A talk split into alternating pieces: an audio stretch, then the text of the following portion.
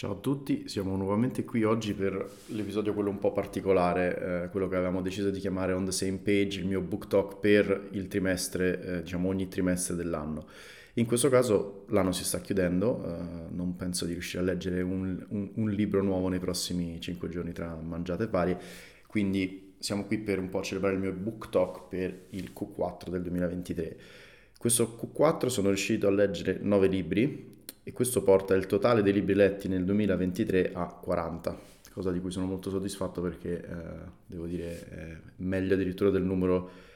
degli anni scorsi e mm, devo dire sicuramente aiutato dal fatto che un paio di questi libri erano comunque brevi, non erano romanzi lunghi, quindi quello chiaramente alza un po' il numero, però sono molto contento. Vediamo al volo, eh, come insomma negli altri episodi, veramente rapidissimamente, i, i libri di questo uh, trimestre. Il primo colletto è Satori di Don Winslow, mm, è un po' un genere tra l'action e il political espionage, un po' è la storia di questo agente segreto. Diciamo che questo libro in sé non è famosissimo, ma il primo che si chiama Shibumi nel suo genere è un po' più famoso ed è di un altro autore, che adesso non mi ricordo, um, però di base è il, film, è il libro a cui è ispirato il personaggio di John Wick. Eh, essendo comunque un grande appassionato di, di, cinema e di film d'azione, avendo letto che il personaggio di John Wick di Keanu Reeves, che eh, ormai ha fatto per addirittura, insomma, um, è stato protagonista di quel film per ben quattro film, in una delle prime scene del, del, primo film, quando si vede lui che con la sua macchina va su una sorta di aeroporto commerciale per fare testa coda e sfogarsi, si vede una guardia che legge il libro Shibumi. Allora questa cosa sia l'avevo letta sia l'avevo vista mi aveva incuriosito e quindi me lo sono andato a leggere questo qualche anno fa e sapevo che c'era un seguito scritto da un altro autore perché il primo autore poi è mancato ed è obiettivamente un seguito che sembrerebbe scritto dalla, dalla stessa penna, è fatto molto bene, diciamo è un po' un genere particolare, però mh, mm, a me è piaciuto molto. Um, dopodiché abbiamo avuto un, un, libretto trovato per caso in casa, me l'aveva dato mia madre, si chiama Sogni di, di Frontiera di Paco Ignacio Taibo II. Mm, l'ho descritto su Goodreads come un libro molto strano ma che ha qualche gemma tra una pagina e l'altra, peccato che le gemme siano poche e ancora non ho capito bene di cosa parla, quindi diciamo non necessariamente una una vittoria particolare eh, di, questo, di, questo, trimestre, eh, però appunto aveva qualche pagina scritta, c'era qualche cosa di molto bello. Poi invece abbiamo avuto per il, per il book club del, del, gruppo di lavoro, abbiamo Allegro ma non troppo, Leggi fondamentali della stupidità umana di Carlo Cipolla. Penso che da un punto di vista italiano sia uh, un libro abbastanza conosciuto, me ne, parlava, me ne ha parlato tanto anche mio padre, l'avevo anche letto a suo tempo, ormai si, si parlerà di 7-8 anni fa a me sicuramente è piaciuto ed è interessante, mm, forse il modo di esprimersi, che è chiaramente un modo ironico, un modo di fare satira storica, è un pochino spocchioso, del resto lui comunque è un professore e può anche essere che io, mh, mm, sempre focalizzato, devo dire che i miei criteri di cosa mi piace leggere sono diventati sempre più stringenti, perdo un po' la pazienza con cose che non riesco a seguire da subito, quindi qua c'è tutto un ragionamento storico, uh, chiaramente mh, mm, condito da, da, da una satira importante che assolutamente interessante ma che magari forse non avevo la pazienza di, di, seguire. Sicuramente interessante, è un librettino che si legge veramente in un, in un, paio d'ore neanche e comunque ve lo consiglio. Dopodiché abbiamo, questo l'avevo pescato semplicemente in libreria, mh, l'avevo visto una volta, io sono molto affascinato dal personaggio di Bruce Lee, sono stati scritti una marea di libri su di lui, questa era una delle tante biografie che ho visto lì scritta da un italiano, si chiama Piccolo Drago, la vita di Bruce Lee di Francesco Palmieri. Sicuramente un bel libro, eh, mi è piaciuto anche molto leggerlo e sicuramente fa anche un po' pensare a tutto il mondo delle arti marziali e a quello che vorrei fare da una vita, ovvero iniziare un'arte marziale, cosa che non ho ancora mai fatto. L'unica cosa è che obiettivamente è un po' da, appunto, un po' da specialisti del mondo delle arti marziali perché usa come referenze tanti nomi di quell'arte lì, di quell'arte di là, quindi è un po', un po difficile da, da, seguire. Però io l'ho descritto come bello e toccante, soprattutto per l'ammirazione sincera dell'autore nei confronti di Bruce Lee però appunto secondo me ci sono state troppe parentesi su tanti altri personaggi e in effetti come penso anche tante altre biografie mi sarebbe piaciuto se fosse stato davvero focalizzato su Bruce Lee al 100%. Sicuramente mi ha aperto altre porte, tra cui un libro che ha scritto proprio Bruce Lee che si chiama Il Tao uh, di Bruce Lee che sono diciamo raccolte di scritti e di riflessioni che lui aveva fatto nella sua vita, lui scriveva un diario uh, in maniera continuativa che poi sono state uh, quando lui poi è mancato sono state un po' raccolte e, e pubblicate. Quello penso sia il libro da leggere se si vuole capire e conoscere meglio Bruce Lee, infatti l'ho messo in lista. Dopodiché cosa abbiamo? Quest'anno Arnold Schwarzenegger ha rilasciato il suo uh, il suo nuovo libro che si chiama Be Useful, Seven Tools for Life. L'ho letto in inglese, ehm, diciamo per chi, per chi, mi conosce sa che sono un po', insomma, un, po un fan sfegatato di, di questo personaggio che mi ha accompagnato insieme a qualche altro attore anni 80-90 per tutta la mia infanzia e quindi diciamo l'ho, l'ho sempre seguito Mm, sono cose assolutamente interessanti che, che, racconta, del resto lui comunque ha avuto una vita pazzesca da essere il bodybuilder, essere uno, uno, uno, degli attori action di quel periodo, a essere poi addirittura governatore della California, che insomma mm, uno stato, uno degli stati se non lo stato più, più grande, con il GDP più importante in America,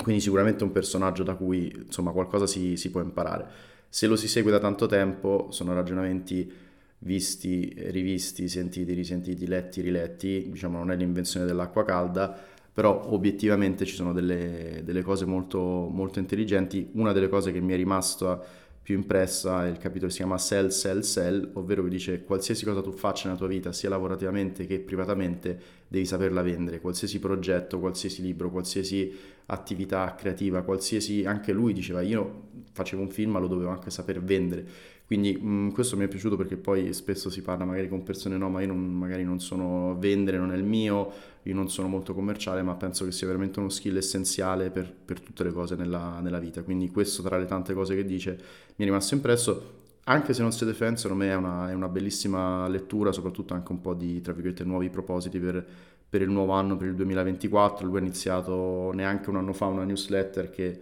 nel giro di un anno penso milioni di, milioni di iscritti, forse milioni no, ma insomma 500.000, una cosa del genere sì, quindi devo dire un, un, bel progetto anche sulla positività, sulla gratitudine, un bel libro, ve lo consiglio. Ho letto poi perché, come sapete, se non leggo ogni tanto un libro di Stephen King mi annoio, anche visto uno degli ultimi episodi che abbiamo fatto uh, con Jacopo e Giulia, ragazzi che hanno creato il podcast Kinghiana di Mondatori, ho letto Lisa Story, ce l'avevo, l'avevo comprato un po' di tempo fa, era uno di quei titoli che non mi diceva niente e mm, non entro troppo nel dettaglio, sennò poi diventa un, un episodio dedicato a Stephen King e Lisa Story, ma è un libro un po' difficile, ci si mette un po' ad entrare, e, mm, però devo dire da, da, grandi soddisfazioni e anche un po' dei parallelismi con un altro dei miei, diciamo, uno dei miei libri preferiti di Stephen King che è uh, Il Talismano e poi La Casa del Buio. E quindi Lisa Story definitivamente, eh, definitivamente, definitely qualcosa da, da leggere se siete fan di Stephen King non lo prendete sotto gamba perché obiettivamente poi è, è, un bel libro. C'è poi un altro libro che si chiama The Outsider di Colin Wilson che avevo comprato ormai due anni fa e devo dire questo ha il rating peggiore, gli ho dato una stella su 5. Mm, è definito un classico eh, assolutamente super analizzato, ha delle recensioni altissime, una media di 4 stelle e tutto, quindi mi rendo conto di essere una voce fuori dal coro. Praticamente è un saggio sul concetto dell'alienazione, quindi di come l'outsider di, um, di come l'outsider in società viene ripreso un po' attraverso vari testi letterari classici, a partire dallo, diciamo, nel libro di, di Camus, lo straniero, piuttosto che in tanti altri. È una meta-analisi dell'outsider letterario in tutte queste opere classiche, sicuramente interessante, ma sembrava quasi più un, un testo da, da, da università, da, da, esame che un libro da leggere così. Ecco, io l'ho trovato molto noioso, molto difficile da leggere. E devo dire insomma senza problemi ammetto anche di aver skippato certe pagine perché erano dei ragionamenti veramente troppo carpiati per il sottoscritto e semplicemente non, non mi piace leggere questo tipo di cose quindi my bad per averlo, per averlo scelto. Arriviamo poi agli ultimi due. Um, il penultimo è il libro che ho portato io al book club di, del, del, gruppo di lavoro poco tempo fa si chiama The Solace of Open Spaces di Gretel Ehrlich questo anche l'ho letto in inglese.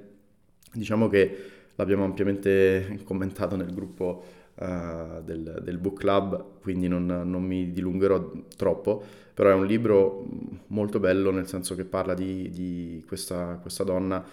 perde il marito e decide più o meno di trasferirsi in pianta stabile nel Wyoming. Il Wyoming come stereotipo in America, quando uno dice ma va in mezzo al nulla, è il Wyoming. Quindi dice che ci vai a fare e lei diciamo si è riscoperta, ha ritrovato se stessa, è andata avanti con, anche con il suo lutto trovandosi proprio a, a, vivere una vita nuova e a fare cose, tra cui la rancher, eh, allora le, le, le, mucche, quello, gli animali, ehm, insomma tutta una serie di, di, di, lavori molto manuali, molto all'aria aperta che le hanno fatto cambiare proprio prospettiva sulla vita. La cosa che un po' deludente è che ci sono dei ragionamenti molto belli che lei però lascia un po' appesi e quindi in realtà ci sarebbe stata una marea di tematiche iniziate su delle pagine scritte molto bene che lei avrebbe potuto riprendere e invece rimangono lì e un po' tipo, un po', un po tipo teaser. E poi si perde in queste descrizioni infinite di panorami, di landscapes e via dicendo che dopo un po' sono, nonostante il libro non sia particolarmente lungo, sono un po', un po ridondanti, ecco, quindi sicuramente ha dei belli, insomma, delle, degli spunti molto interessanti, ma non è sicuramente il libro, il libro dell'anno. E l'ultimo che ho letto l'ho pescato proprio l'altro giorno in libreria, si chiama Il Nesso Spettrale di Thomas Ligotti, non l'avevo mai letto, era in, diciamo nella sezione Stephen King e vari, quindi mi aveva incuriosito anche perché era appunto un, un, libretto abbastanza rapido da leggere, quindi dico nel peggiore dei casi comunque non è che ci perdo chissà quanto tempo perché io non riesco a non finire un libro che non mi piace. L'ho comprato, ha due racconti principalmente dentro, non so se possiamo definirli horror perché in realtà è un po', secondo me un po' fuorviante, però in quella direzione lì, diciamo uno è un po' horror onirico e, e l'altro quasi fantascientifico. Mm, secondo me anche questo ha delle premesse interessanti, ma c'è un po' una, boh, un fallimento nel, nel deliver alla fine del, alla fine del libro. Il secondo racconto sulla cosiddetta gente piccola eh, sicuramente più interessante del primo e descrive un po' questo, diciamo, questa perdita di cognizione, insomma un, il protagonista che passa dall'essere normale a essere folle più o meno e questo le conseguenze che poi questo ha su di lui e sulle persone che lo circondano. Sicuramente interessante, non so adesso se andrò a rileggere Thomas Ligotti, ma Uh, devo dire comunque interessante leggere qualcosa di, di, nuovo e di imprevisto, cosa che cerco ogni tanto di fare oltre alla lista infinita che ho. Detto questo, diciamo sono mh, mm, nove libri, mh, mm, devo dire non, non, sono soddisfattissimo di tutti, nel senso che in questi nove ce ne sono 3-4 per cui è valsa veramente la pena prendersi il tempo, gli altri forse un pochino meno. E, mm, e, niente, e direi che è inutile che commentiamo i 40 libri che ho letto quest'anno perché tanto ci sono almeno altri due episodi del Book Talk trimestre, forse il primo non l'avevo, non l'avevo ancora iniziato a fare, ma